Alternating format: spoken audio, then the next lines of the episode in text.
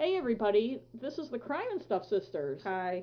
We have a special addendum to this week's episode that actually is going before the episode, even though we're recording it well after the episode. Yes.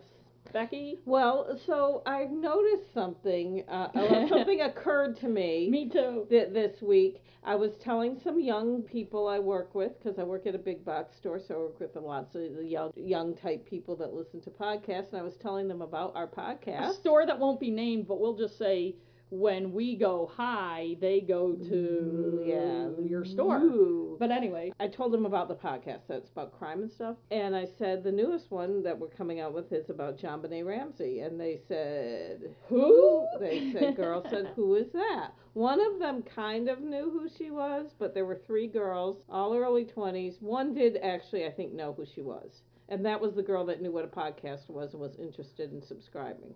The so, other two were clueless. We realized We realized we did not do like a synopsis. We just assumed. we I think we intended to do a synopsis, but then we got so excited in our discussion that we never really went through it. And it. I guess we just assumed that, that everybody knows about it, but not enough. everyone's as old we as should us. we should never assume uh, No, that everybody's as old. Yeah. as us. But the story is that on December 26, 1996, Patsy Ramsey, JonBenet Ramsey's mother in Boulder, Colorado, called 911 frantic because her daughter had been abducted and there was a three-page ransom note. Yes. The police came, including some friends who the Ramseys immediately called after calling was very 911. strange. There was supposed to be a ransom call between 8 and 10 o'clock And never, sh- that never came. Later in the day, her father, John Ramsey, found JonBenet's body. JonBenet was six, I don't know if we said that, Yes.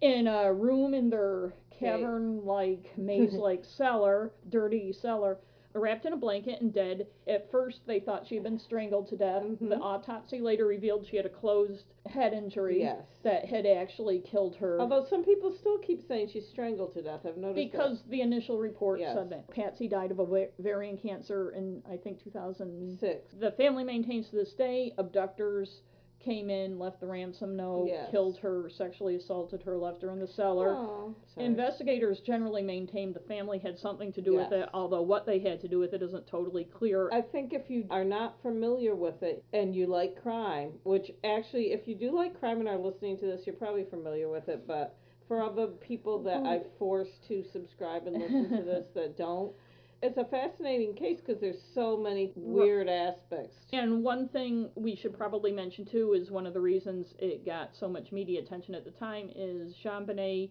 as young as she was, was in many, many, many beauty pageants. Yes. And so there was a lot of video of her dancing, dancing, made up like a- pictures made up like a middle-aged tart cooker dancing around in her little outfits and she was constantly referred to as a beauty queen which i felt from the beginning was, unfair stupid. for No, a six-year-old kid little girl. but on that note we'll get to our episode Yes.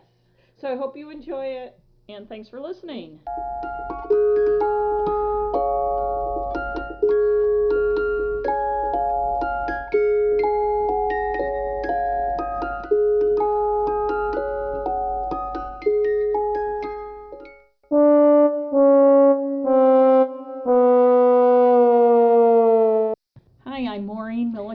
I'm Rebecca Milliken, and this is Crime and Stuff.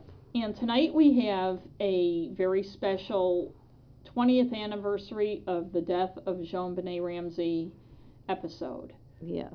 But before we get into that and tell you what it's all about, we have a couple updates from previous episodes. Yes. And it, isn't it great that we have enough episodes that we can I know we had update. Yeah. So I'll, I'll go first. I've got one from my Sarah Chiker episode. That was the old lady that was abducted by those grifters in LA. Well, officially not abducted. She went with them on their cross country jaunt to Maine.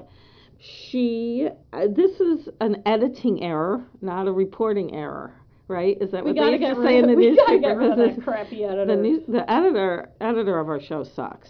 Yeah, say. and that and that crappy editor. she doesn't know what she's doing. She doesn't.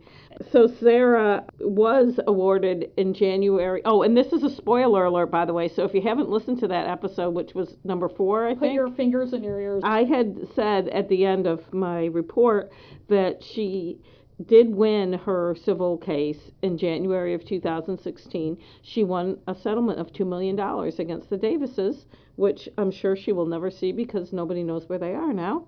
They probably already changed their names and they're probably already befriended some other old woman. Yep. That's it.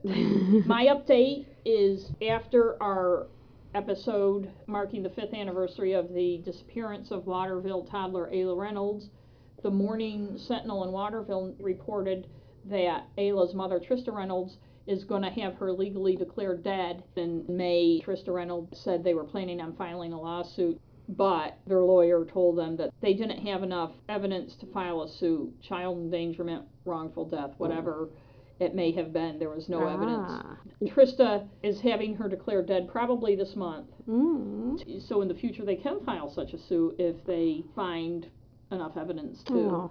Oh. And this isn't a big surprise. The police said in 2012 they didn't think she was still alive, and Trista has said that in the past.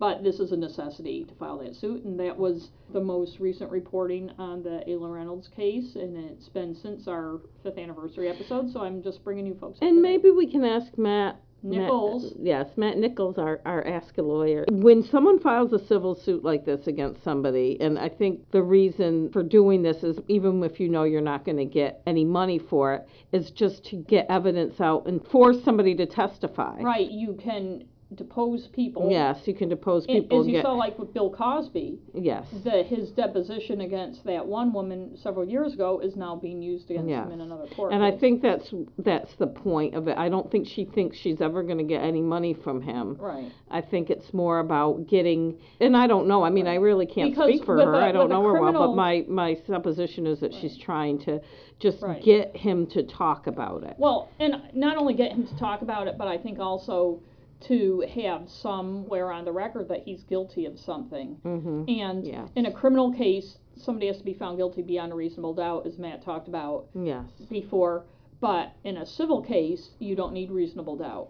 No. And that's what happened with O.J. Simpson Yep. and the Goldman and um, Not that poor Brown- the Goldman's got much, but No, and again, it wasn't about the money so much as vindication, maybe. here's another case where there hasn't been a resolution Never. I don't think there will ever will be. and people haven't talked. There's so much to say that's happened in the past 20 years. So, for the sake of this episode, we're going to talk mostly about these two documentaries and what they brought and what they had that was new and what they had that was convincing that colored What we decided to do because there's so much information is the two documentaries, the CBS.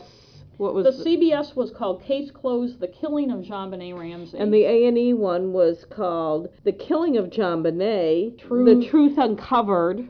it's hard to keep them straight with But those. then they also had one, "The Killing of JonBenet: Her Father Speaks," which was basically the truth uncovered, and then like the last two minutes was him complaining. and that tells you where they were coming from. Yes, and I, I watched a couple other documentaries, and and Mo read a Mo read a book. no, we've we've done other research, but these two documentaries are good starting point. Maybe we can Um, do another episode later where we talk about other. I- this is the kind of thing that people talk about all the time because there's so many things going on in it it's, and it's never been solved so the cbs one was more The CBS one looked at forensic evidence, almost kind of what we're going to do, only we're not investigating it, but took. but we will solve it Yeah. and went because clue we're by so smart wicked spot. It went clue by clue and examined some of the biggest issues in it and built a case using people that we all know from watching true crime shows. Henry Lee, who was in the O.J. Simpson Yeah. trial. He's actually the only one I know. Dr. well i knew that Spitz. guy that Spitz yeah. guy. And their their conclusion pointed to the brother Burke. yes And I'm not we're not spoiling anything by No. saying that. and then the A and E one was well.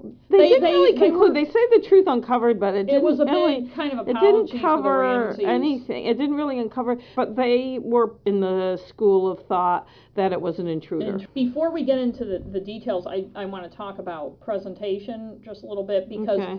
the CBS one, which I thought was really good with its content, hmm the presentation was off putting enough that it made it difficult to watch. It was so reality showish, like especially the thing that I always hate on House Hunters and Property Brothers. I watch a lot of HG Yes. or used to. And all reality shows where they're on, oh, let's get them on the phone right now. And they're on the phone calling and looking at each other, waiting for the person to answer. And it's also staged. It's staging and re like dramatizing, things that have already been done. Right, like what we'll talk about It's later, like with the 911 call. It, that's already been done by by sound experts, and so they're like they're discovering this stuff. When you read a lot about the case, you say what they're quote unquote discovering has already been discovered, And and it doesn't really negate what they talk about. But I don't think the dramatization. Uh, it kind of takes away from to me. Right, I don't think it was From the- necessary to present their documentary well. To me, it it, it almost takes away from the credibility of it when Right. you're when you're like when you can tell they're acting Right, because badly. if and- you watch enough reality TV shows, I'll just use HGTV instead of true crime shows because that's what it reminded me so much of. yeah, When you watch enough where they're, oh, let's get somebody on, oh, I'm going to get the guy delivering the tiles on the phone. Well, Steve, oh, he can't come this Saturday. Oh, no, we're never going to get the house done Yeah. in time. And you can tell it's all acting. And I hate to destroy those shows for anyone who thinks it's all real. Or like House Hunters. You know, remember on House Hunters back in the old days when they used to have the realtor calling, hey, Ah, we got I the know. house, and you know it was all fake. or on Property Brothers, they do that Property too. Brothers. Well, their beards are even. I like hate their them, beard. though. I don't like those guys. They give me the creep. I can't I even like- watch I Property like Brothers. them. Anyways, Other than that, I thought the CBS they had a good premise and they had good people on it. The FBI agent who was kind of the host, and that Mhm. Scottish woman who was kind of his sidekick, yeah. and then and then Dr. Spitz and Dr. Lee. And, And the two other guys. expert, the two other guys who's Professor and. Mary Ann. Yeah, and the rest. and the rest. It was so much that hokey reality show. I know. I think that a lot of television producers really underestimate viewers' intelligence and our attention spans. And maybe they don't. Maybe maybe they don't because recent events have made me think that maybe Well, We're I have a whole overestimated. No, have a whole I know. like that now. So so with but- fake phone calls. Yeah. You know, I know. Ivanka saying, "Well, I don't think that you dropped that bomb right in the right place," but Anyways, but then the A and E one, the presentation was the same as all the I other. I thought the A and E's presentation was almost a little weird. But I felt it was aggressively pro Ramsey yes, from the was. start. The But I, narration was weird. They had that woman, that weird. in fact, Her I voice wanted was to weird. Right, her voice. No, it made you feel like she was somebody because she didn't have a typical narrator voice. It made you feel like she was somebody in authority or something. It was Patsy from the grave. and and it weirdly showed, even though it aired before the CBS one, it weirdly Yeah. showed John Ramsey at least once. It took a lot of watching digs at that one, too. Documentary without saying what he was. It's funny how it took a lot of digs at that. And, and it also had the narration had some really serious editorializing Yeah, that I found irritating because if you're going to present like your that. case, present your case. It wasn't objective at all. And the CBS one actually presented the information and built a case. Yes, they did. And- Although uh, the criticism of the CBS one that I've heard, and I don't necessarily agree with it, but the criticism was that they had come to this premise that Burke did it. And they cherry picked evidence to support it, and that they were guilty of groupthink, blah, blah, blah. I didn't really see that, and I'll tell you the truth. Before that, before I watched it, because we didn't watch them till recently, even though they came out in September. So we had heard people talking about them. I didn't really think that Burke had done it before I started watching it. I was like, because I didn't see all the evidence, I just was thinking, yeah, right, Burke did it. How does that happen? Because they keep saying, oh, she was strangled to death, which she was not strangled to death. From the beginning, I kind of felt Burke had something to do with it because everybody's so weird about Burke. Well, like you hadn't seen him in the public eye for all these years, really. Right. But- But I remember when it first happened, thinking the family, and this is kind of the feeling too you get from the, watching the CBS one, that the family wouldn't go through all these efforts to cover it up unless it was to protect Burke. But the other thing about the cherry picking I just want to bring up is when I watched the A and E one, which was after the CBS one, I said, okay, let's see what they say about this same evidence. And there were major things that we'll talk about later that they didn't even They talk didn't. about. They did major not. convincing They things did not. that are hard to refute, that are that are evidence that have been out there for years, and that Huge, that there's no dispute about some of it Mhm. that they didn't talk about. There are other things that have been debunked over the years that they treated as though it were evidence, when it's been debunked. Yeah. And they and they also didn't present anything that the CBS one didn't. So my feeling about the cherry picking argument is CBS had more than the A and E one, and they explained all the evidence. They didn't start out that first hour saying Burke did it. No. They didn't even they barely talked about it until like the third hour. They- shows had video of the weird 1998 Burke interview, but Oh, it's yes. funny how they chose different things to show. And then I saw a different one on even another one. Did watch a couple other documentaries. I watched American Murder Mystery on ID, which was kind of along the same lines as A&E. I didn't watch the whole thing. They had like that stupid John Michael Karr guy. I wasn't going to watch him. yeah, he was Um, he was a She's just a crazy man. in fact He just one, wanted to get back in the country, the basically. one in in fact the one thing that makes him significant is the fact that he was given so much credence by the DA's office and stuff when he obviously wasn't a He legitimate didn't suspect. He, he was in Thailand. He wanted to get desperate for anything yeah. to show the Ramseys didn't do it. The other one I watched was on Amazon. I don't know if it's only on Amazon. It was only about a half an hour long, and it was called "Who Killed JonBenet Ramsey," and it was mainly just their 2001 deposition, the uh, Patsy and John. And I thought it was interesting because it was just showing their deposition. They spent a lot of time showing their reactions to handwriting, and I thought it was interesting how they had done this, and I hadn't really seen it in. They might have showed a little bit of this in the CBS one, that chart with the handwriting. I don't know if they did. They talked a little bit about the handwriting. And they in- in showed it a lot in this one. It was basically just a T ch- chart. I can't say T chart. What? Like a tar- you know, like two two columns. One column was, you know, they just Was singled letters out letters from the ransom. from the, from the ransom note, and the other was letters from known samples of Patsy's handwriting before she ever wrote the ransom note, like from photographs that she had written captions on and things like that.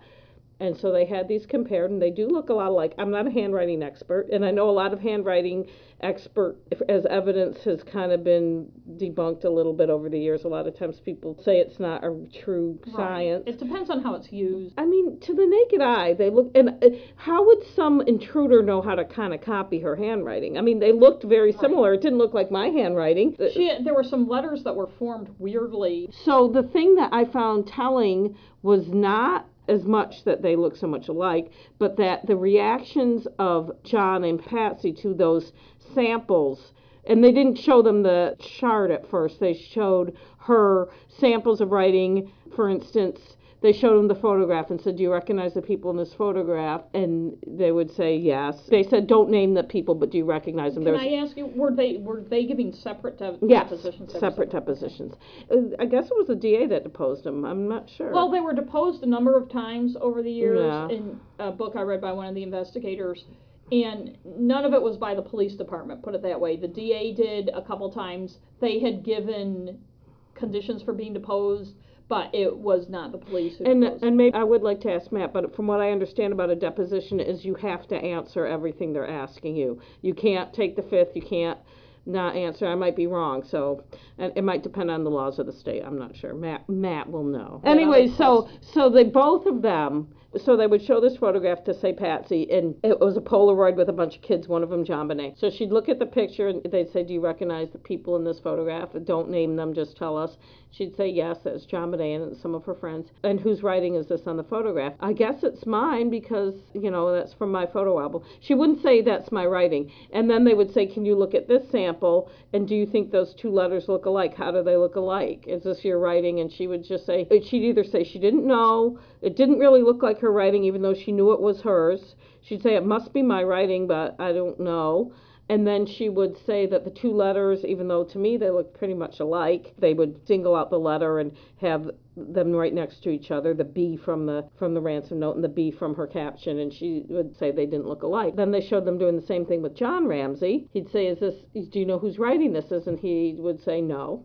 They showed him the photograph. It had Patsy's writing. and it's his wife's handwriting on a photograph. Yes. It's not the ransom note. Yes, and he would say, "No, I don't know whose writing that is. This is your wife's writing." And he'd say, "Eh, "That's a lot sloppier than her writing. Her writing is much neater than that. That's not her writing." And they said, "Well, it is her writing. It was in your scrapbook." And then they do the same thing. And both he and Patsy were like, "No, that that writing does not look anything alike. They don't look. Al-. It's like looking at." I don't know if you're looking at the sky with somebody and saying, "Look how blue the sky is today," and they're like, "It's not blue. The sky's not blue," and they're both serious about, it. no, no. To me, that said a lot. And that ransom note, and they talked about it in CBS. The A and E did not. I only remember one statement about the ransom note in the A and E special, and it said no one could conclude that Patsy Ramsey wrote it. Or they said out of five handwriting experts, none could Well, conclude. since- yes, they couldn't conclude she wrote it, but they couldn't Right rule now, her out. since you since you brought that up, why don't we start with the ransom? Note? Yes.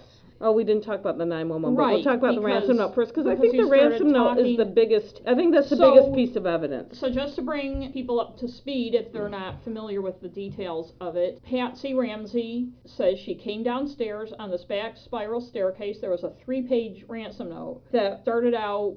Dear Mr. Ramsey, we have your daughter. It was quite lengthy. All Three the experts, pages. all the investigators said, someone referred to it as the war and peace of ransom Yes. that it was bizarre that it was that long.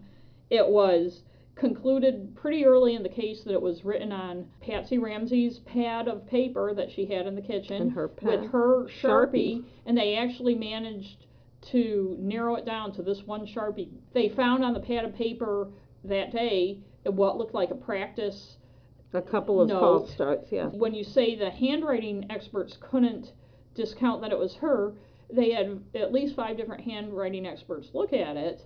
CBS went into this quite deeply Yes, they did. and A and E barely mentioned it. They could conclude that it was not John Ramsey. It Yes. wasn't his older adult children from previous Yes. marriage, John Andrew or Melinda. It wasn't Burke, the nine-year-old brother. But they couldn't discount Patsy. And a lot like DNA, where they never say that is this person's DNA. They say we can't discount that that's.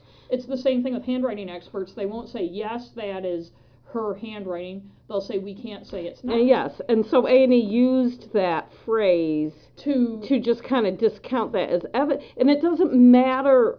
without it was pointing there. out that it's the other a piece people of evidence. right Even if they couldn't conclude, it's still a piece of evidence that needs to be be acknowledged, and they think- didn't. I think the CBS documentary actually started with the ransom note, or or They talked to. about it quite a bit. yes, I believe they started. And they with it. went into first of all the FBI guy who was kind of the host of the CBS one, who had a lot of experience with ransom notes, saying it just as we say in Maine didn't pass the straight t- face test, or the as we say in Maine abductions. the spit milk test. the spit milk test because it was so long and so involved. And from the beginning, I think most of us in this whole thing have said, "What kidnapper is going to sit down? You come with your ransom and note write a set." manifesto. Right, and he, the FBI guy said that it could have been four lines long. We have your daughter. We want the money. We'll call you. We'll call you. It described themselves as a small foreign faction, which everybody kind of made fun of because who calls themselves? and that's kind of weird. that. It doesn't even. I don't even know what C- that means. Right, and the CBS documentary also had a guy who, who rather than being a handwriting expert, looks at people's turns of phrase and how they express themselves, and found little phrases in that letter that are ones Patsy used in her Christmas newsletter and stuff. Little weird turns of phrase. Mm-hmm. And it's funny because before we started recording, we were talking about this, and I said, "Oh, just like when that book Primary Colors came out." And th- that guy determined it was Joe Klein because he had gone through his articles. And if you don't know what I'm talking about, just Google primary colors because we can't get into it. Right. And you said that, but that's the same type of thing. You- Right. It's like a forensic linguist or something. people have markers in their speech and how they express themselves, the words they use, Mm-hmm. and the way they use words that are unique to that person, almost as unique as a fingerprint. Yes. And there were many examples in that letter of the way Patsy expressed herself. And phrases from kind of from Yeah. movies and And she knew a lot about the letter. She had told investigators that she had only read a couple paragraphs before she ran upstairs and saw JonBenet wasn't in her room and then screamed for John, the husband, who came downstairs. But she was able to tell the 911 operator who the letter was from, which was at the end of it and stuff. So the letter, which is, as you said earlier, they both just denied that was her handwriting. Yeah. Like if you just keep denying it, and it's not it's not really distinctive handwriting, but it's not it's distinctive. it's enough. distinctive enough. It's not like But it's block letters or But even know. aside from the handwriting being similar, is the fact that, is, as you said, they just denied her handwriting was her handwriting. I know it was just the so just the fact strange. that they would not admit it, and the the letter isn't so much evidence. Oh, they did something. It's more like it's evidence that would tell you an intruder didn't do this. Yes, An intruder yes, didn't come yeah. in, mean to kidnap her, somehow kill her, somehow sexually assault her, and somehow sit down and write this letter. And on the CBS show, they all just copying wrote it, wrote the letter. Mm, It and took it took 20 like minutes. 21 yeah, minutes. I forgot about that. That's right. And that was writing from copying, not writing from. They already knew what they were saying, yeah. And thinking about what you're going to say Or takes a while. it. Yeah. And a lot has been made, and I agree that this is fairly relevant. The amount of money the so-called intruder or intruders asked for $118,000, Which which, is, similar to the weird. bonus John But Ramsey it's got. weird, and why? But why do you think that anyone would put like the person faking it? Why would they? Here's what I think. I think that when you're in that position and your kid has just been killed and you're let's say for the sake of argument the Ramseys were covering it up. You know, everybody can look back and say, "Oh, this was dumb. Why did somebody Yeah. do this stupid thing? Why did somebody?" But you're in the state of shock. You're desperately trying to do something. You don't necessarily think clearly on every single step, and that was a figure. And then John Ramsey on the A and E show pointed to an article that was in the Boulder Camera. Oh yeah, think yeah, yeah. that his company Access Graphics had had this big year and he got this bonus. I don't think the amount of his bonus was in that article, but he said No. on the A&E show and I thought hard about whether that article should be printed. And I'm always like as a journalist, so he could have stopped that article from being printed, Yeah, which no is a little crap. weird. Yeah, I know. But I wonder if they thought that would sell the fact that it was an intruder who knew he had gotten this money. Oh, how are they going to know we have all this money? Well, the article was in the paper. Oh, I got the bonus. You know, you're not thinking. But as somebody else pointed out, a guy that owns his own jet, which you know he's a pilot, wouldn't you ask for a million? Right. It was 1996. It wasn't like 1940. right, and they pointed out his friends thought it was weird because the Ramseys are worth millions. John Ramsey, if he had to, could have come up with a million dollars for his daughter. Why would you ask for that amount? And that struck everybody, not only his friends but the police, as we were from the beginning. And the CBS documentary talked about that. Whereas I don't think the A and E documentary talked about No. that at all. And again, that's not evidence that the Ramseys covered it up, but there aren't a lot of people who would know about that amount. And also, the CBS documentary also offered a theory that that made it look like it was an insider, somebody who knew what his bonus was. So the fingers could be pointed at a disgruntled. yeah, at a, a he employee. later gave police like the names of disgruntled former employees. and so the note isn't like, oh, this is evidence they did something, but it was clearly to most of the investigators a big sign that something was really weird It's about weird, this. and there's, I mean, it, it is evidence. No matter who wrote it, so I mean, A and E. That it kind of annoys me that that's all they said about it, and they kind of just yeah blah. Right. And the I only mean, fingerprints on. on it were Patsy's and John's. Mhm. And okay, you assume the intruders wore gloves. But if you were But- gonna write something that long, you would, like you said, you would write it. I would write it out beforehand. I'd probably type it, uh, or, or you know, on a computer or something, like in the library or print it. I mean, I wouldn't even if I were gonna write it. I would write it at home before I got there and leave it. And A and E, this would have been an opportunity for them if they wanted to debunk this major thing to talk about an early police theory or a DA's office theory or Lou Smits, who we'll talk about later, but he was in the A and E thing theory that the abductor, disgruntled employee, did that on purpose to frame the Ramseys. But if he did it was a real roundabout way, and he was giving. Well- but A and E could have talked about that. Okay, I'm going to use the Ramseys pad. I'm going to use Patsy's pen. But then he knew where the pad and pen were, and the pen was actually put back where it was always kept. Well, he was a neat uh, A, a abductor. neat abductor. But A and E could have talked about that if they had wanted to debunk the fact that the ransom note pointed to, you know, Yeah. hurt the intruder theory. Instead, A and E they just, just d- didn't. Kind of ignored Yes, they ignored it. Okay. the ransom note. So, and I think the ransom note is a huge, uh, important piece of evidence. And and, CB, and unfortunately, and CBS pointed out with the ransom note, as it pointed out with what was done to JonBenet's body and stuff, that it was basically overkill. They were trying to Yes. oversell their, Their point, story, their yeah. story, and you know they're two upper middle class entitled people who don't have a lot of familiarity with the criminal underbelly Yeah. and crime investigations. So they wrote a ransom note in, that would Like in the movies. Like in, the, in fact, there were lines in there there were lines from movies. from movies yes. in there that they, They said had Dirty their- Harry from and Dirty Harry and was it Ransom or one of those? yeah, movies that they had in their DVD Yeah. library or or video And by the way, I'm I not sure hardly ever had. those kind of movies. The I one where. Liam Neeson's trying to get I find kid. them so uninteresting. Uh, But the Ramseys didn't, and they had them in their video library. it's so, all it's about so it's them, funny that those lines that the abductors would use lines from movies the Ramseys were familiar with. Yeah. So that's the ransom note, Okay. Okay. right? Do you want to talk about the 911 call? Yes. Why don't you start? Call, uh, Patsy called. She was frantic, saying, My daughter has been abducted. They found it telling on the CBS that she didn't mention her name, but I don't know if She said, it. "I'm the mother." I'm the mother. I'm She's Patsy. blonde. she was very upset and frantic. I honestly don't think that was acting because her daughter was Right. dead and she was probably freaking upset. The thing that I thought was weird is that she hung up the phone. And usually you don't hang up the phone when you're on 911 until the people get there. As the 911 operator said, who CBS interviewed, who said it was the first time anybody had enter, Including the police. interviewed her, which is the very police, and she was waiting for them to come talk to her, and they never so did. weird. Said she thought it was weird. Patsy hung up, Yes. and you can hear her on the phone saying, "Patsy, Patsy, Patsy." Patsy thought she hung up, but she had put the phone on, you know, the old hook phones yeah. we had back in the olden days, and it didn't fully hang up. And the 911 op- operator thought it was odd that she could hear Patsy talking in the background, and her tone changed immediately from what she had been like with her, and people were talking.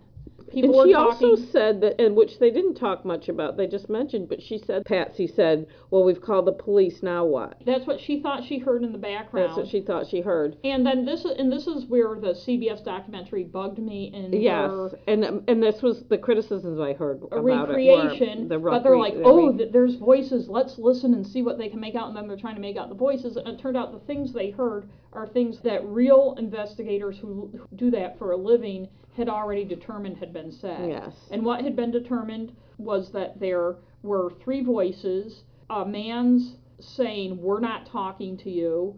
A woman's saying something like, "Oh Jesus, help me, Jesus," or something which sounds like something. and a young male voice saying, What did you find?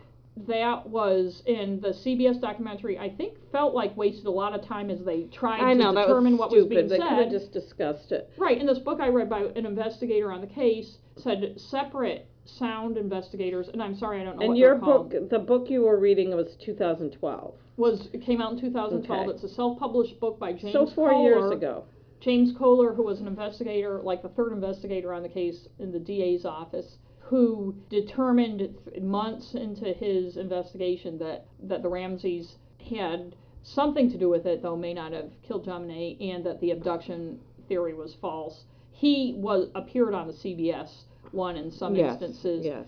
but he said in his book that separate sound, forensic sound people, and I'm sorry I don't know the technical name, listened to those recordings, not having talked to each other, Mhm. and all came up with those same things Yes. separately and independently of each other. And see, that would have been more useful for their purposes because one of the criticisms I read about the CBS documentary was people said that they were guilty of groupthink and they used that scene as one of the. Right, And so it's they like, come on, it's a reality show. It's hokey. Come on, don't. Uh, do you think that's really how they came up with that? Right. Yeah. So you're it's so- stuff. But it would have sold their story. And so Yeah. you wonder, is the CBS, although it has good content, what's the real point of the documentary, Yeah, if you I would have rather that? have seen a more. I would have rather have seen somebody talk about these experts who came up with it, Yes. saying or the that experts. than see the FBI guy and the Scottish woman and the other people. On, oh, I think they're saying, Yeah, are I you know. hearing what I'm hearing? And you're watching the whole thing and rolling your eyes. rolling your eyes, and that takes you out of the story they're trying to present.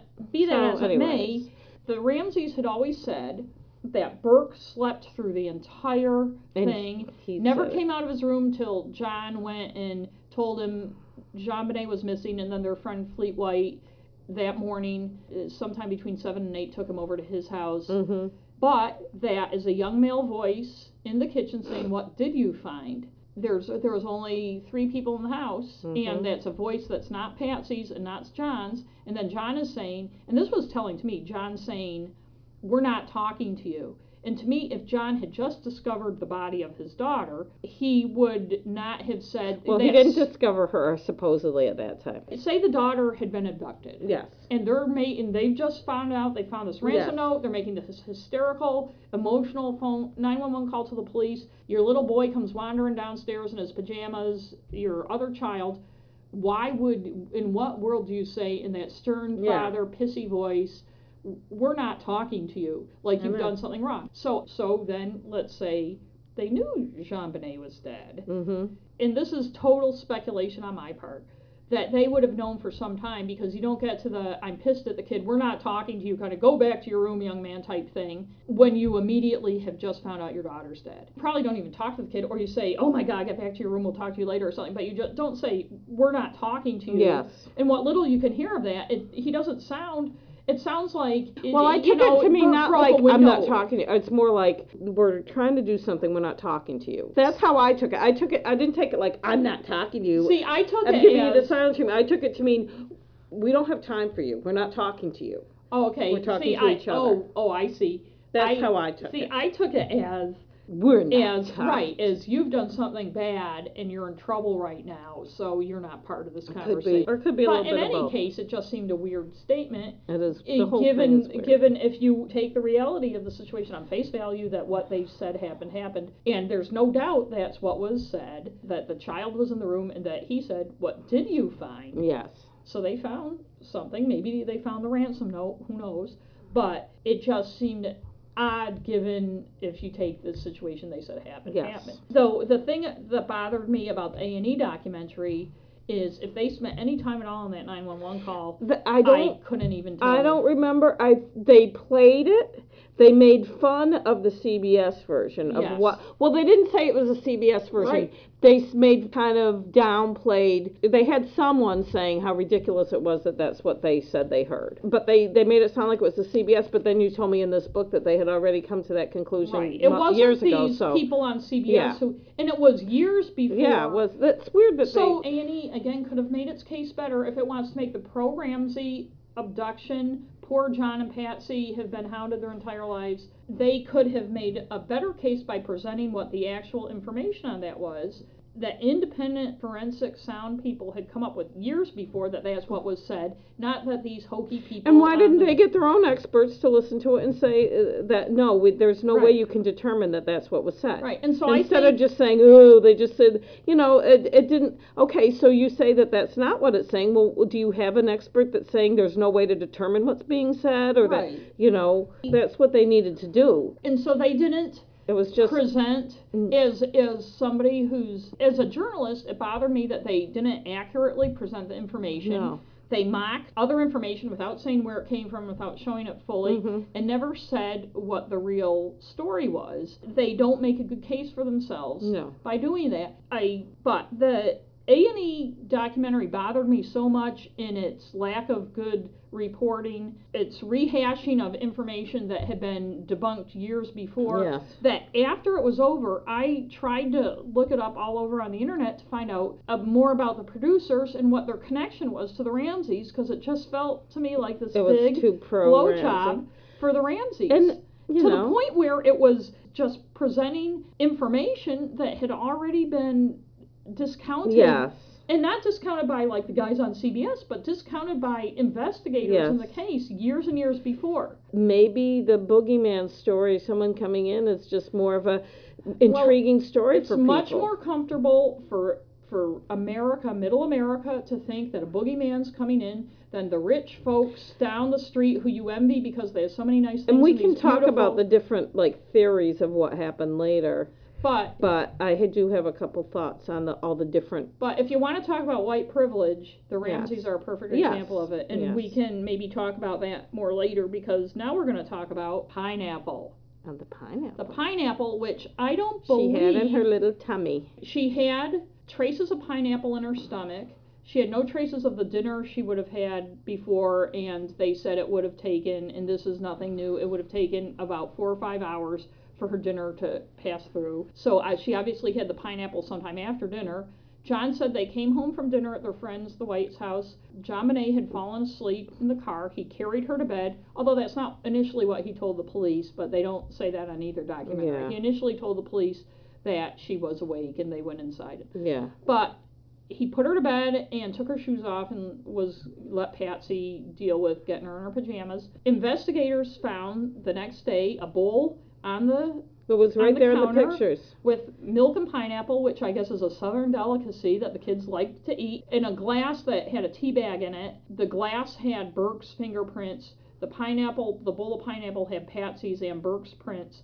Although they didn't say this on the CBS documentary, but Patsy's prints could have been on that bowl because she's the one who took it out of the dishwasher. Oh and put it yeah, in the cover. yeah, And Burke fed himself the pineapple. yeah. There was nothing showing JonBenet had been served pineapple, but yet she had some in her digestive tract, so she obviously ate some. No abductor planted the pineapple, force fed her pineapple or something. And that's considered by investigators and by CBS a clue.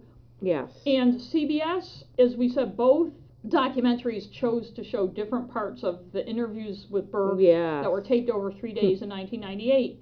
The CBS one showed him being shown a picture of the bowl of pineapple. The investigator asked him, "Do you like pineapple?" "Yes, I like pineapple. I love pineapple." Blah blah blah. That was a treat. He had a, a was a nighttime snack. Nighttime yeah. snack. Then they show him the photo of the pineapple, the bowl of pineapple, and it's pretty clear what it is. And ask him what it is, and he's like on the edge. He's like he, was very totally fidgety. ignoring. And he's Well, he's looking at. it, I yeah. don't know. I don't know what that is. And the guy said, "Do you think it's pineapple?" And he's looking. I don't know. And obviously there was something about the pineapple. Maybe he was told not to talk about the pineapple. Who knows? But he would not. It was kind of like them being shown the photos of Yes, Patsy's it's handwriting. like denial. Those interviews were interesting. The one that when he was first, that was a few weeks after her death, and then the one that was a, a couple years later made me feel like he knew something. And I remember um, even at the time of the murder, before I knew I had ever we hadn't seen any of these interviews, I said to somebody, "Well, when the brother gets older, he'll probably." Tell what happened Right. because at the time at, when it first happened i thought the parents had done something Yes, I did too. I I believe that, and part of it was colored by, which we haven't talked about, About but the, reports of a sexual assault. well, the beauty, the beauty, beauty pageants, which we'll talk about like, Yes. a little bit later. I was biased about it. I don't remember the A and E documentary mentioning the They pineapple. did not pi- mention it. And that the I can, pineapple at is all. consideted a major piece of I think it's a piece of because evidence. it- it What's in speaks to- someone's stomach is It speaks to What time they story were up? Not Yeah. being consistent. They said JonBenet, as far as they knew, didn't get up. It speaks to the fact that she was active after dinner, and it shows that they weren't telling the truth. yes, Again, if A and E felt that it wanted to support the Ramseys and show there was an abductor, should have explained that pineapple yes, and how it got in her stomach and because it becomes and there was. I mean, it's not like. They had no pineapple in the house, and and they could have said, well, maybe a, a mistake was made at the lab or some whatever BS. There's a bowl of pineapple right friggin' there on, on the, table. on their very messy table. I know their house was Very number one messy. messy, but also I know it was 20 years ago, but the Decor. it, the decor was it was very bland. It was like all white walls and just ugly. More detailed accounts in either of these documentaries said that she kept the public rooms where people would come visit. Oh, stuff we're nice. pristine. Yes. But the rooms the family lived in were Because the bedrooms just looked disgusting. messy too. Yeah. And Maybe she like, to pay a basement. cleaning lady. I That know the basement- was It gross looked in the worse pictures. than it looked worse than anything we ever I did. know. And I know we haven't talked about the window, but who breaks a window in June and in December still hasn't fixed it. I it? know. That was kind of weird. back to the pineapple, the Mm-hmm. reason it's important, the CBS shows theory, and it isn't just their theory, it's the theory of some investigators, is that the whole thing started when JonBenet, because she and Burke She had. sn- yeah. uh, She snitched some of his. she snitched. She loved pineapple. She snitched some out of his dish, and he got mad and chased her around the house. He didn't deliberately kill her. Hmm. Their little spat led to him accidentally killing her, Mm-hmm. hitting her with the flashlight, which maybe we should talk about too. yes. Which couldn't be explained. There was a big mag We'll talk light. about Burke. I wanted later to talk about the main suspects, so uh, maybe we can talk about all the stuff with Burke. Right, but the flashlight itself, as far as the Yeah. weapon that hit her in the Yes. head, it, the Ramseys owned this big Maglite flashlight. and it was kind just top- sitting there. And it was sitting and there. I have one just like that, a Right, blue I do one. too. I do too. And, and They're they- very heavy. and, And, it was a sitting good there on weapon. the kitchen counter. It turned out it was a gift from John's adult son, John Andrew. Which is kind of a weird gift, But, but, you know, they're we nice to our- have. They're nice to have. you know, we gave, give our They keep them under like weird so things. you can grab them. But when the Ramseys were first shown a picture, the, the cluttered counter, Yeah. that they couldn't identify the flashlight. And then John Ramsey said later that it was because there was fingerprint dust on it, and so it didn't look the same, which is weird. The edge of the flashlight, the part where the beam comes out, Mhm. matches the fracture in her head. Mhm. That is what. I thought that evidence in the CBS documentary was very convincing. I haven't heard anyone really refute that that's what could make that, except for to say, well, why wasn't there blood everywhere? And then the German was guy a closed head injury. said that. Yeah, he said it was a closed head, and he said it can happen. And then I- they tried it on that, Neeson's and people made fun of them.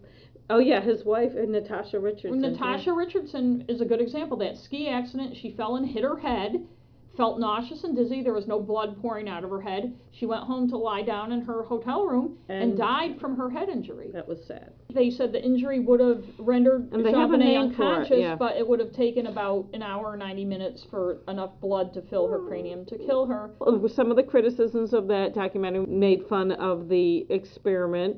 Little the boy. little boy. But uh, you kind of have to do it because People people who said- had said, "Yeah, a nine-year-old couldn't do that." Well, here's a nine-year-old, and here he's doing it. Uh, a nine-year-old wouldn't have the strength to swing that flashlight, but it's it doesn't. heavy. It and it doesn't own- take a lot of pressure No. to fracture the skull of a six-year-old. No, and also, you know, something heavy like that has its own momentum. Right. I think, and I'm no physic- physicist. A scientist who looks at shit, stuff like that. But something heavy like that, you start to swing it. And it hit her in the back of the head, like above her ear. Oh, So, and the funny thing is, there are no fingerprints on it at all. and ah, again, it, I it, know it belonged that- to the Ramseys. And what? You, that's the thing you got to think about. So somebody no it down. fingerprints is weirder, especially for Right. something like that. because let's say you say the abductors and why would wearing you leave it right there, though? right, the abductors were wearing gloves, and that's why there weren't the abductors' fingerprints wherever. Then why would the abductor wipe down the flashlight? Yet if this flashlight is just something the Ramseys have in this kitchen drawer, which they said they did, their ha- fingerprints would be all over it. So you can't say the abductors I were wearing gloves. I know. They're not going to waste the time to wipe the flashlight down. Wouldn't the abductor, like, if you're gonna co-abduct a kid, wouldn't you have a little abductor kit with I you? would. I mean, I I'm not saying that to be flip either, but wouldn't you have the tools? If you're like, I'm gonna go in, I'm gonna grab that pretty little blonde girl because I've seen her. You would be all set because it's part of your fantasy. I've seen her on TV, or I saw her. I like to stalk these little pageants because there's a lot of pretty little girls. I'm gonna, I know now where she lives because I saw whatever on TV, and I'm gonna go over there, and, or I, I toured their house because you know she had those house tours. Two years before, by the Yeah. way, although A and E made it sound like it was that year. First of all, from watching true crime shows, we know that if you're going to abduct somebody, you go to Home Depot or Lowe's And, you use your buy- credit card and too. Make sure you and and make sure you smile keep- for the camera. and keep the receipt in your Yeah, car. yeah, keep the receipt. And you walk right. in there in your shorts and Yeah.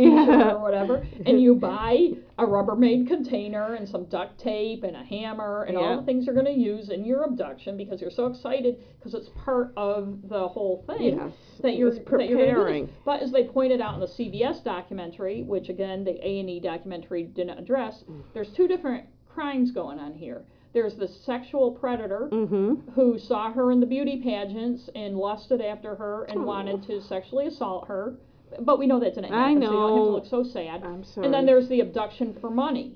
And the FBI guy said those two things don't mix. no, People either abduct and sexually assault the kid and kill and they're not going to bother to write a note because they and don't know. And they're not going to sit there and write a They're taking the kid Right. and they're getting out of there. Or they go to kidnap the kid for the money. They're not going to take the time to uh, sit there and sexually assault her in the house, even if they did write the note and everything. The two crimes, I'm saying this because Yes. this is what the FBI investigators, not only the ones on the CBS show, which they Mhm. pointed out, but other ones say, you have one or the other. You, you, the two things just Yeah, I know. happen together. And I think, again, it shows people who watch all sorts of movies and have certain assumptions in their And they in don't. their yeah. middle class life about what the crime And even is like. probably never read true crime books like us. right. You know and what I mean? almost like let's mean, just I'm not- throw everything yeah. in the pile. And well, it worked, didn't it? No one's ever been arrested. But what really worked is that the Ramseys just have not talked to the cops. And they're also politics- wealthy.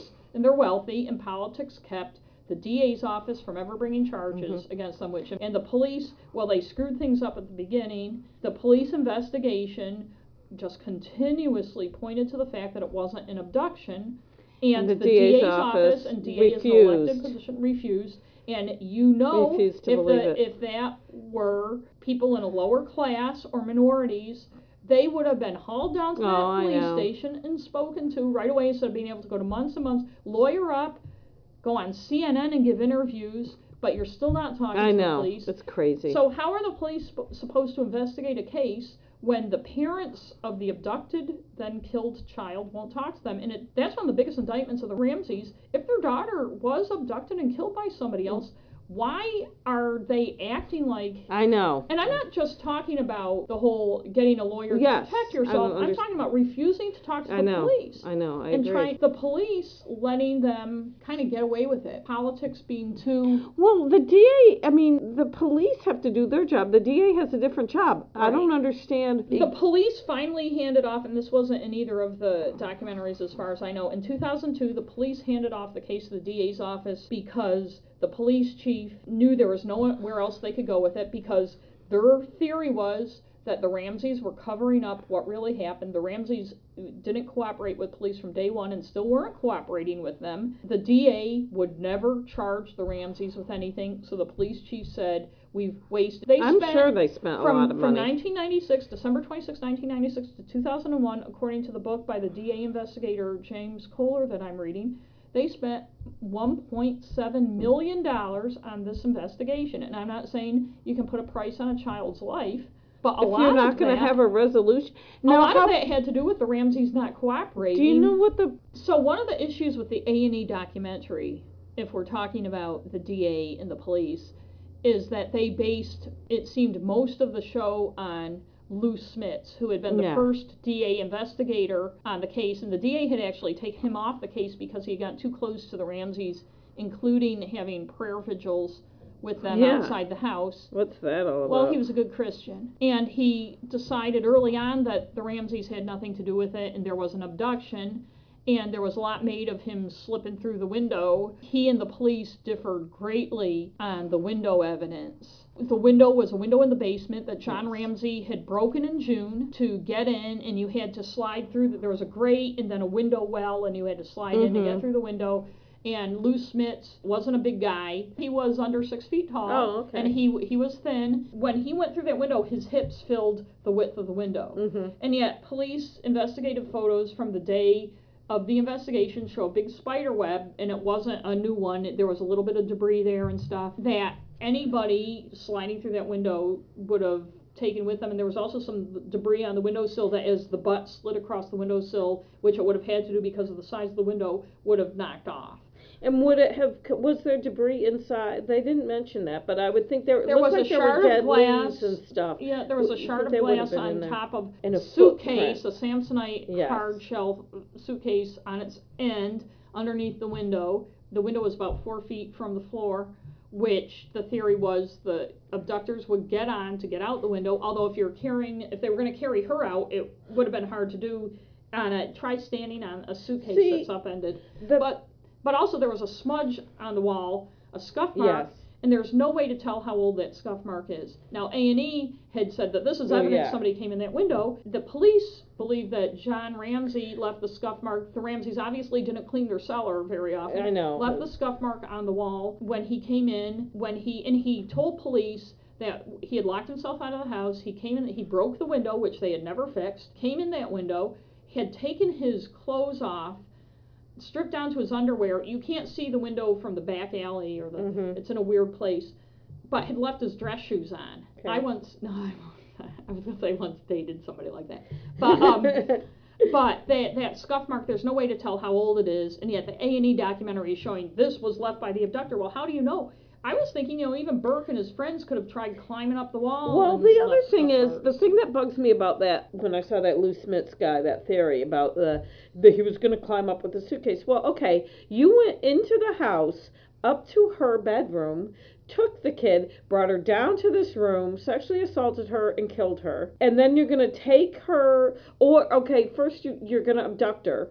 So you're gonna take her back down in that room. Why don't you just go out the friggin' front door? I know. You've already gone all because the way up be the stairs. heard in the house. The yeah, back, but he her could- bedroom was in the back of the house, and you know how they Yes, recreated the house. But John And everybody Ramsey else was in said the they front. had five. They had five doors into the house. John Ramsey said that in Yeah. one of the things I saw. So that's why go through a window? why would you go through that window? Well, you could go when through you're any leaving. window. When you're in, leaving, right? When you're leaving. when you're coming in, it's one Right. thing. But when you're leaving, you're gonna. the other Lou Smits and the police, I guess, went back and forth.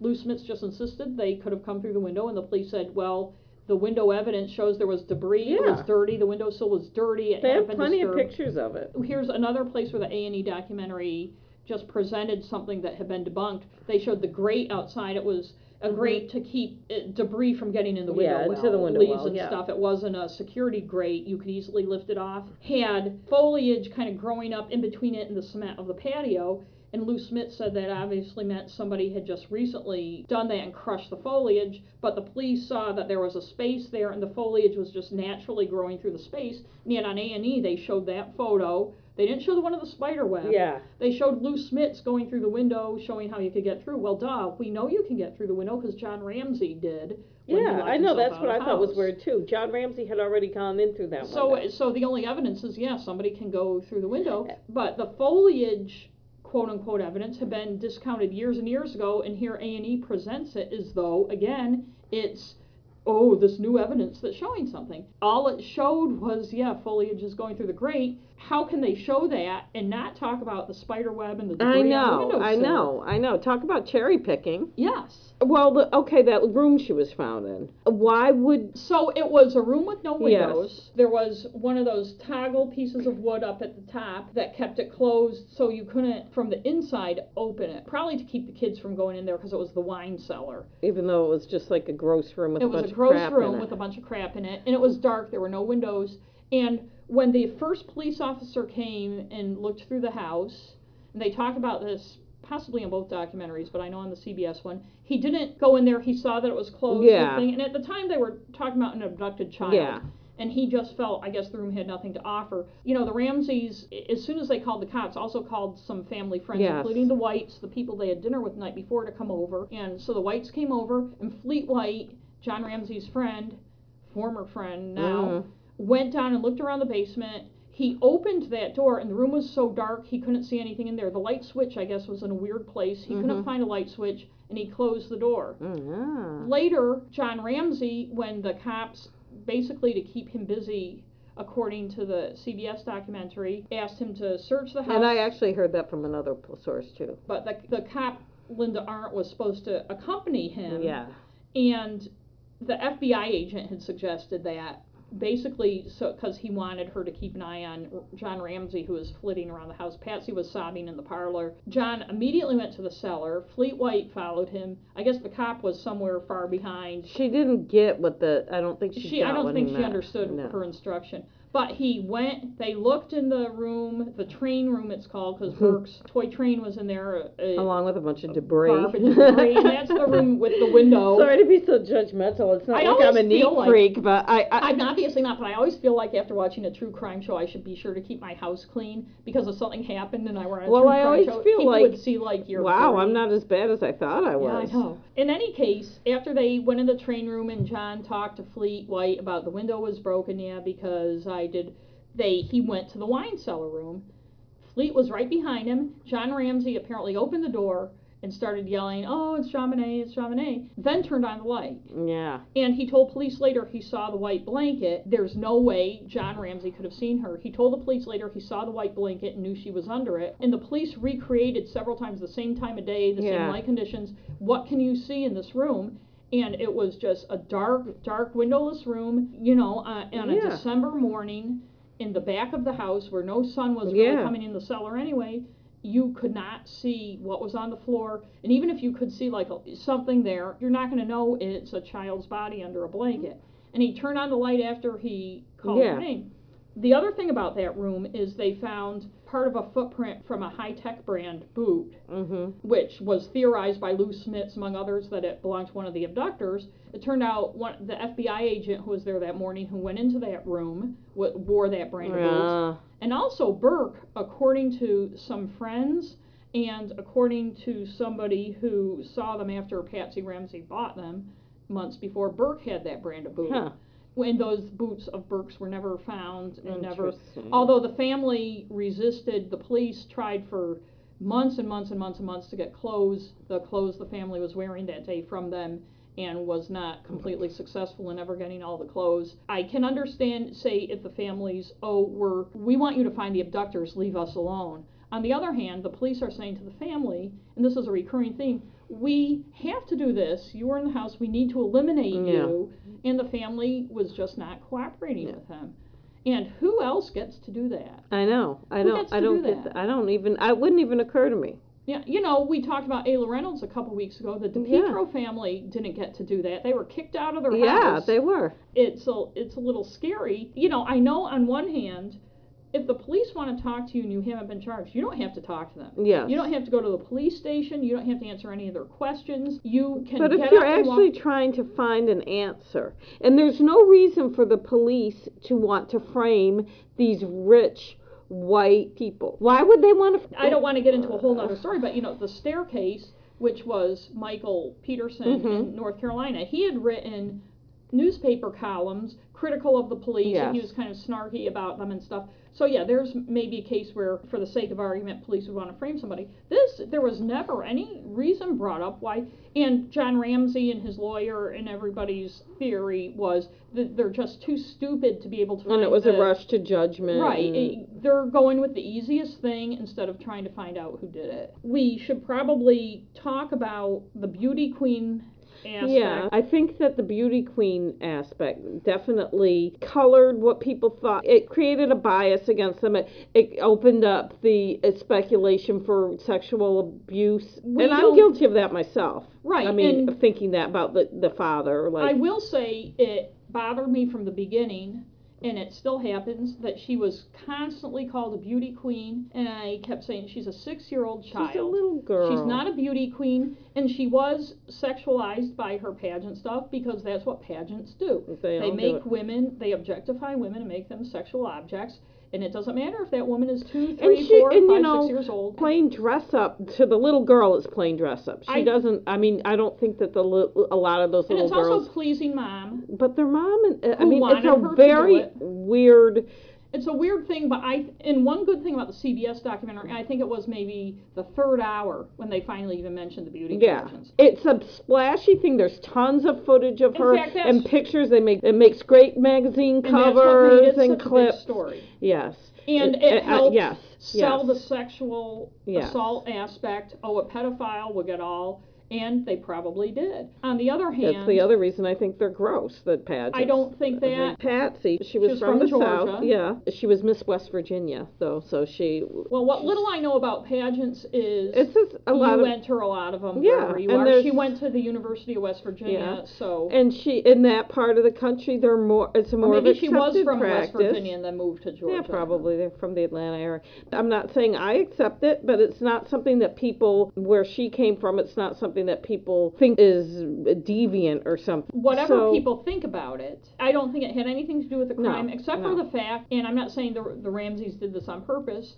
After the fact, it made it easy to buy the pedophile angle. Yes. Not only was John sexualized by wearing makeup and sexy clothes as a And six-year-old, bleaching her hair. But she was in a Christmas parade a couple weeks Yeah. before with her name on the float. She had sung in a mall a few Mhm, days yes. before. People had an opportunity to see her when Yes. they may not see your little girl walking to and from school or whatever Yeah. she does. You don't have to keep making the I'm a mom frowny I'm face. not. It just makes me sad. I know it makes you sad. It doesn't make me sad because I'm not a mom. No, no, it's hard. It's I mean- understand, but in any case, I give the CBS documentary credit for not playing up the whole beauty No, queen and not calling her a beauty queen. Yes. The A and E thing had a little more of you know that video we've all seen of her twirling around Oh, with her yeah. parasol, but the whole sexual assault thing, the A and E documentary, and this is when I first, aside from it opening with John Ramsey making excuses for himself, and I thought, okay, maybe it's going to turn the corner a little after doing that, but it said she was sexually Yes. assaulted, and it was never There's proven no she proof was sexually. that she was. There were some minor injuries that could have been caused by a lot of different things. Yes. And she had been to the doctor many She had times. she did have bladder issues and that can- Bedwetting bedwetting, which which can cause irritation in that area. I used to wet the bed um, when I was her age until I was probably about seven, and I also had a very weak bladder, and I had lots of irritation. Right. I can understand where, but there was no to the- proof that she was. Right. Yeah. She went to the pediatrician 33 times in three years, which is a lot. if the fact that her mother thought there was something wrong with her because Right. she was wetting the bed, then she would keep bringing Right, it. Like if and- there's a bladder infection, I had Right. a bladder infection. But yeah. what I'm saying is that doctor never saw signs of sexual abuse. And if the mom was bringing her there, in, at least in part because she was having bedwetting issues, he would have seen. They do, and and he and the one the one I saw interviewed, and I believe this was on the A and E one, or it was on another. It wasn't on the CBS one. He said that he would be looking for those kind of things, and boys and girls, because that's probably a symptom of sexual abuse. Right. And one of the issues of the A and E documentary is that it made it sound like any issues, vaginitis and stuff she had had before this were one thing, Oh, and then- what they found that night was a different thing, and that It's was, not has true, not been established Because they talked about that on the Right, CBS. they didn't find anything There was nothing out of the ordinary. Right. And the DNA, there was a tiny bit of trace DNA on her underpants that Mhm. couldn't be attributed to anyone. Back in 1996, they didn't have the forensics to fully examine that because it was such a tiny, tiny, tiny amount. The A&E documentary made it sound like this DNA was evidence somebody had abducted and sexually assaulted her. And on this CBS documentary, they proved that it could have even come from whoever packaged the underwear Yeah, at the I mean, it doesn't mean she was assaulted, Right. regardless of where it came. from. It could be from anywhere. It could be from anyone. It could be from somebody picking her up. But all it was was DNA that can't be accounted for, and it was such a small amount. When they examined it back in the 90s and later, they couldn't even tell if it came from blood Yeah. or semen. They can't still can't tell where it came from. They can just tell it's male DNA. So that's how small it is. But it's not evidence. In the A&E documentary, kept calling it evidence of sexual assault, and that's a huge leap to say that this little tiny bit of unidentified DNA is a evidence of sexual And the assault. was it the DA or the mayor, the one that exonerated That them? was the DA, and she didn't have the power to exonerate no, them. and and she just it was a it was weird. and it's That's an bizarre. So she came out when the when they were able to Yes. examine it later in later years, and it showed it didn't come from It was anybody like in the Ramsey 2008 or something. Right. Anybody in the Ramsey family, she said she apologized to them publicly and exonerated them, and the police were really upset because this is still an open case, Yeah. and you don't exonerate It's people. I, it's just weird. That was a It- weird it thing is. to do. So do you want to talk about the different theories of and what we Right. So the? CBS documentary came up with the theory that Burke and JonBenet had kind of you could call it sibling rivalry on steroids, maybe. yeah. He the summer had before issues. he had hit her in the face with a golf club. Mhm. which seemed almost kind of brushed off by the family. She had a little scar on her face from it. And their theory is that she came downstairs, she kind of skipped into the kitchen. He was there eating his pineapple, and the bowl was still almost full. So you got to feel like something happened with the pineapple. Yes. You don't get up and go to bed and leave, maybe a nine year old boy does. But you know, mom's going to come down and dump that pine. You're Yeah. not going to leave that on the I know. as dirty as their house with was. milk and But so she reached in and took some of the pineapple because there was just a little bit and ate it, and it pissed him off. And he went chasing her through the house, and at some point hit her with the flashlight. Mhm. The abrasions we haven't really talked about the taser, but there were two spots on her Oh back yeah, we didn't one talk on her about neck. that. And we'll just say that Lou Smits always said it was from a taser. That was discounted by the police years before. It was shown that they didn't really match up to a taser. No taser fit those dots. That his evidence, he had done some anesthetized Pig. anesthetized pigs that fit, but the but the dots weren't. The same distance apart or anything. And they else. actually said that on the CBS one. And that they weren't. did. A and E made it again sound like it was Yes. definite. She, even though it had been totally discounted by investigators yes. that she had been that a stun gun had been used And on her. And the thing that no one explained well enough, and I heard two totally different things: the CBS documentary and the A and E documentary about the stun gun. CBS had that s- silly experiment with that poor cop where they kept where they kept stunning him, I know. and he kept jumping up. And that, but then A and E said that that was a stupid experiment because on a six-year-old it would be totally different. Fine, but what does I wanted Stuns. one of them to say, yeah, but does it stun or it stops you? That guy jumped up in the air when he got And he said he was full of adrenaline. He didn't get stunned. It He- would it stop would you from stop you whatever from you're doing. whatever you're doing because it's like ah Right, and the theory with the stun gun had been that her abductors had, had when they first came to her in her bed, stunned her so that she wouldn't Why wouldn't you? Okay, but why wouldn't you just put um, chloroform. Chloroform. Because they chose to use a stun gun instead. or why don't you inject her? But I mean, in any you know what I'm case- saying? In any case, the A and E presented that as though it were true evidence. Yes. And they based a lot again on Lou Smits. On the piggies. Investigators on every side, the DA's office and the police, didn't feel that a stun gun was used. The little dots on JonBenet were at a different distance, didn't match up with the stun gun that Lou Smith said it matched up with.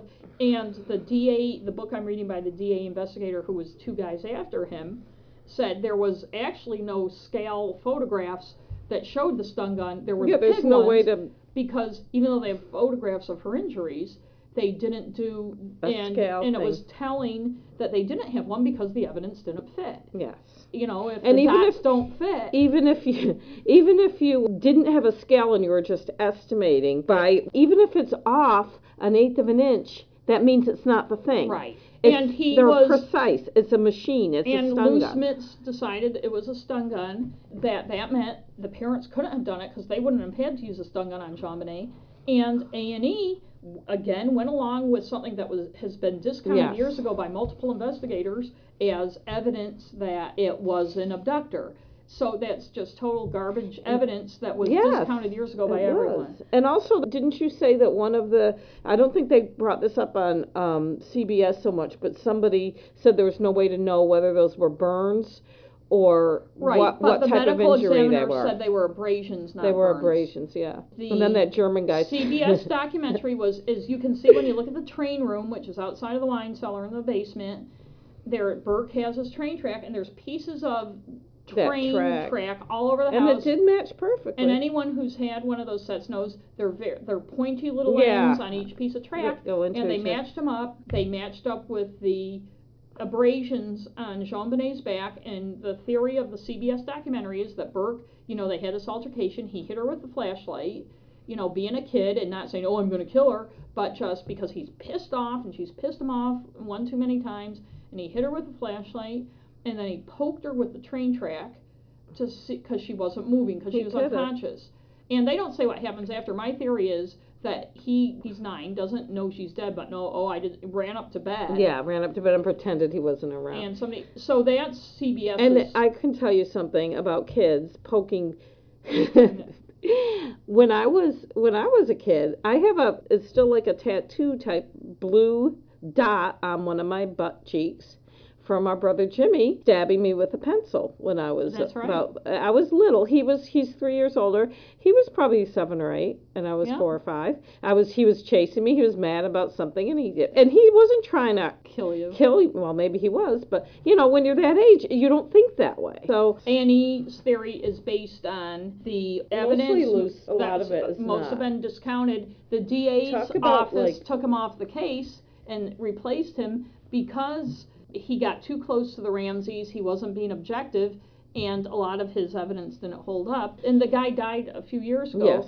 And A and E used a lot of video of him talking and stuff, and based their pretty much their entire documentary did. on this guy's theories. A and E's documentary confused me because I knew a lot of this stuff. It was old news, It was yes. old news. Nothing in it was new. You, and the one thing they claimed was new. They were the first ones to show parts of the Burke Yes. Ramsey interviews, but they didn't really show ones that told you they much didn't of show anything. much, no. And so it seemed to me just a big apology or support for the Oh, Ramseys no. to the point where I said, somehow John Ramsey and or his friends must have I'm Produced it, serious, yeah. must have payrolled it must have produced this documentary. I really thought that and I went online and I didn't have a lot of time to do it, but tried to find out the producers, the mills, It and I is. couldn't really find out that much, and I didn't really totally expect to be able to find out. I, I was hoping somebody would have reported it after watching it. I know it wasn't very enlightening at No, all. No, in fact, Rolling Stone old crap. magazine did stories about both documentaries and crapped all over the CBS one and like the A and E one. And I thought, well, the- once again, Rolling Stone magazine shows that it is no longer a valid journalism. I saw several criticisms of both, and I thought some of the criticisms were just easy. You know what's interesting to me is they both took a, a stand, but what would be really interesting is an in depth documentary about it that wasn't trying to solve the case, but just told you everything that would, had mm, gone mm. on. It's an interesting Right, case. and and the problem is the CBS one had to do the the hokey reality show, people being on the phone. And then the- oh, and, and the even dumb experiment. Right, and they gathered all these experts, but it made it look like they're all gathering for the first time. Yeah, I you know. It's like so they do on reality shows instead of doing it legitimately. Yeah. And I wish they had just taken those same experts who are all good And experts shown them and done a legitimate Yes. thing, and instead of having the pretend, let's decipher what's on this 911 I'm gonna call. call Alex Hunter right now. Hi, Alex. Yeah. What's up?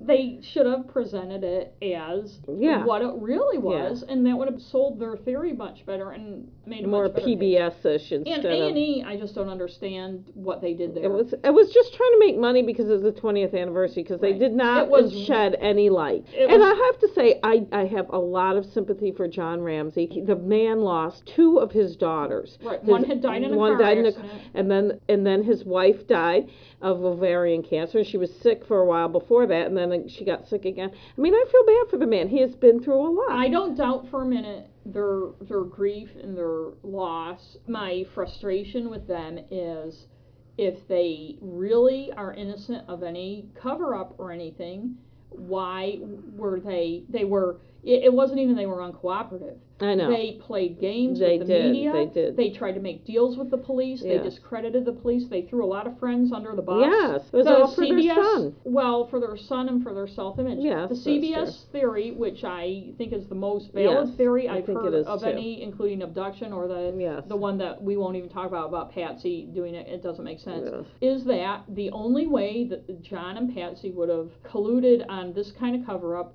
was if Burke had done it. Yes.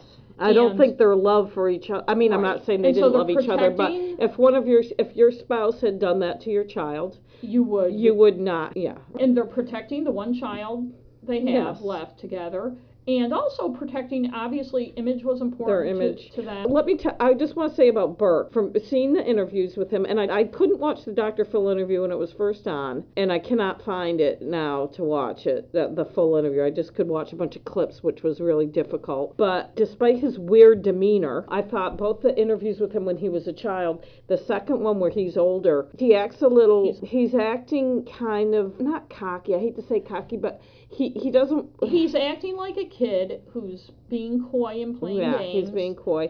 But he also, when they first interview him, I honestly think that if he did, I think that their theory is the most plausible one. That he had he had something to do. He hit her in the head. I don't think he knew what had happened to her, and he wasn't. I don't think he realized if he, she was dead. And maybe part of this cover up is to protect him so he's off the hook in his mind. I know this Yeah. sounds weird, but like if we pretend that somebody else did this, he won't know that he did it and he won't have to live with it the rest of his Right. life. Like there are people that cause the death of their siblings when they're kids and the rest of their life. i've I- never thought about that but i don't and i understand what you're saying i don't feel it i feel that they said they had this knee-jerk reaction oh my god let's protect our son. Mm. Yeah. Uh, let's protect our son and, And our- our reputation. yes, our reputation. We don't want to have to deal with what's going to come down Yeah. if our boy killed our daughter. I don't think they were necessarily thinking No, I don't think so too. I don't think it's this thing. Okay, let's sit down and No, no, no, cover-up," no. And that's why it was so fucked that was so, so weird. Yeah, no, I agree with that. But, But, it also that came from a place of white privilege. Yes. we can get away with this, Yeah. and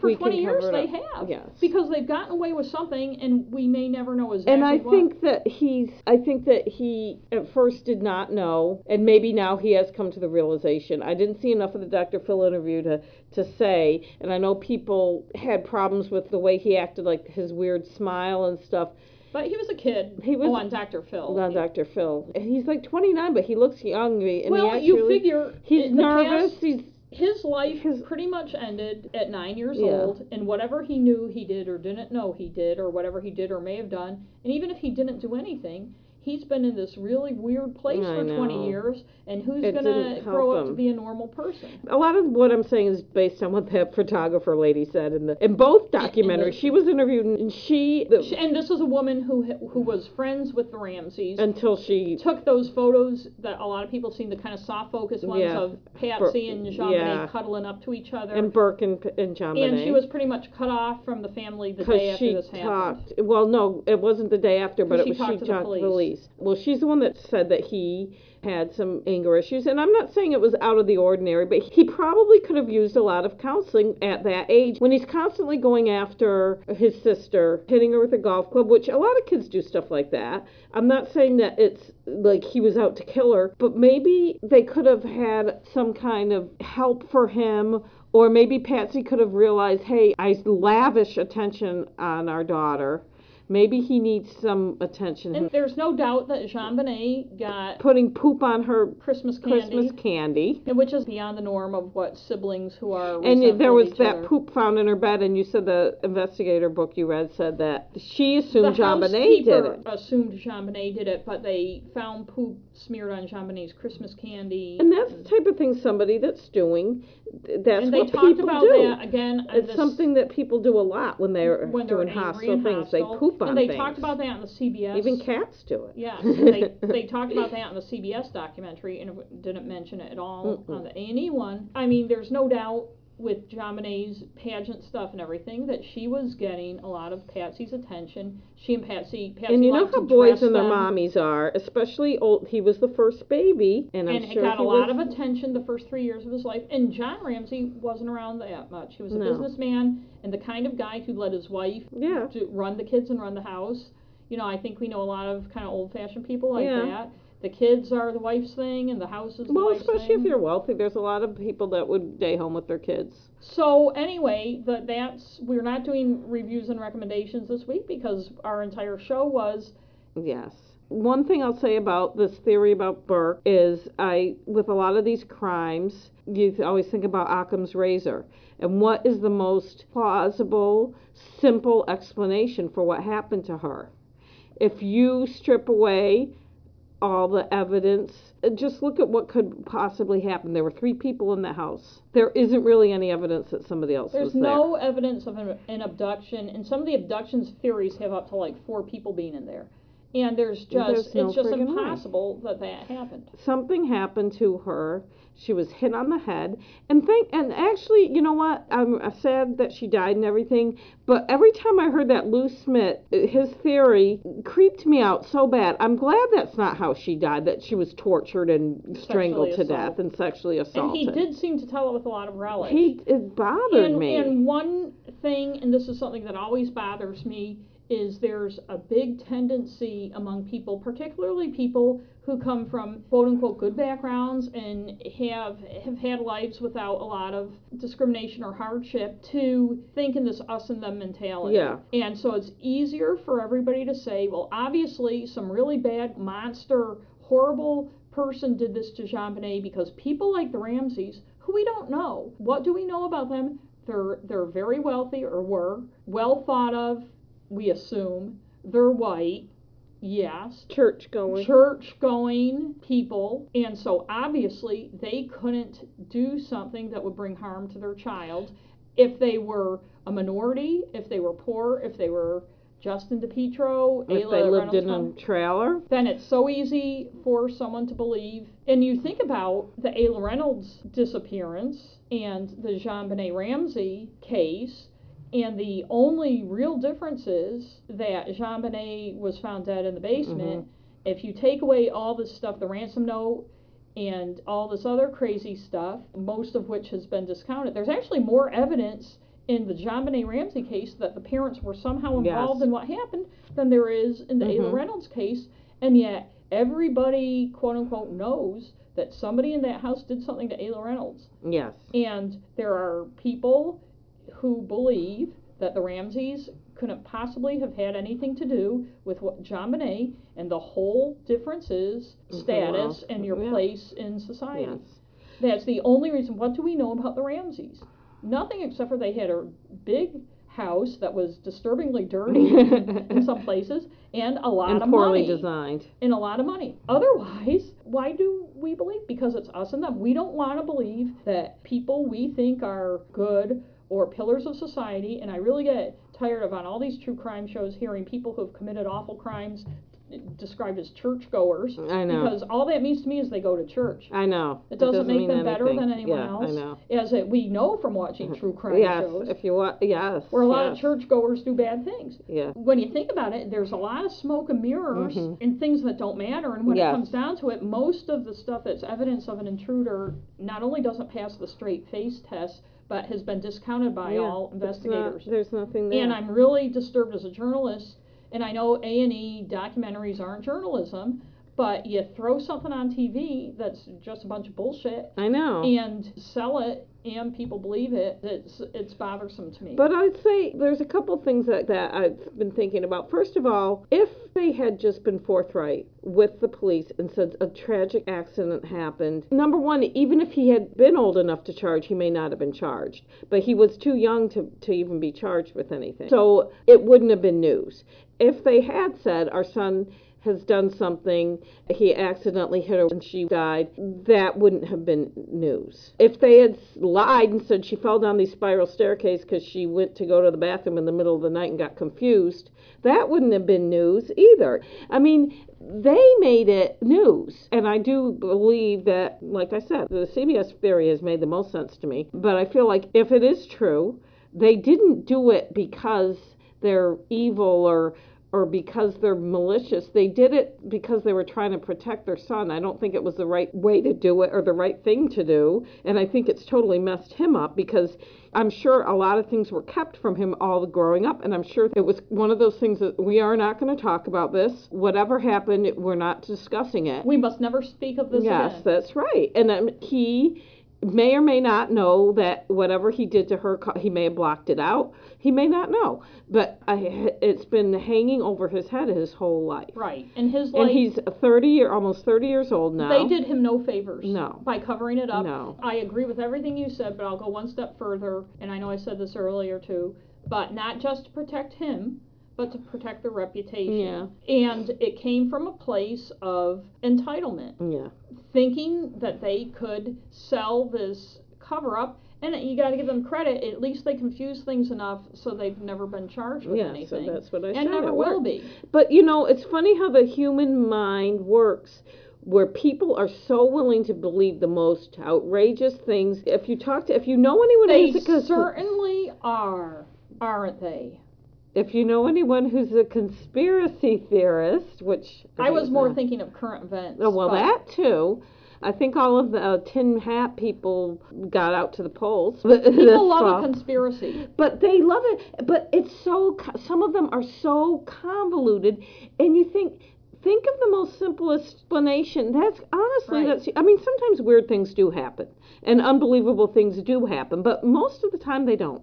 Right. Most of the time, it is what it is. A plane crashed in the ocean, and we just don't know what it is because it just was weird and where it is. The currents, you know, sooner or later, pieces are going to come up. It's not in the middle of Siberia Right. somewhere A nut job with a gun shot President Kennedy.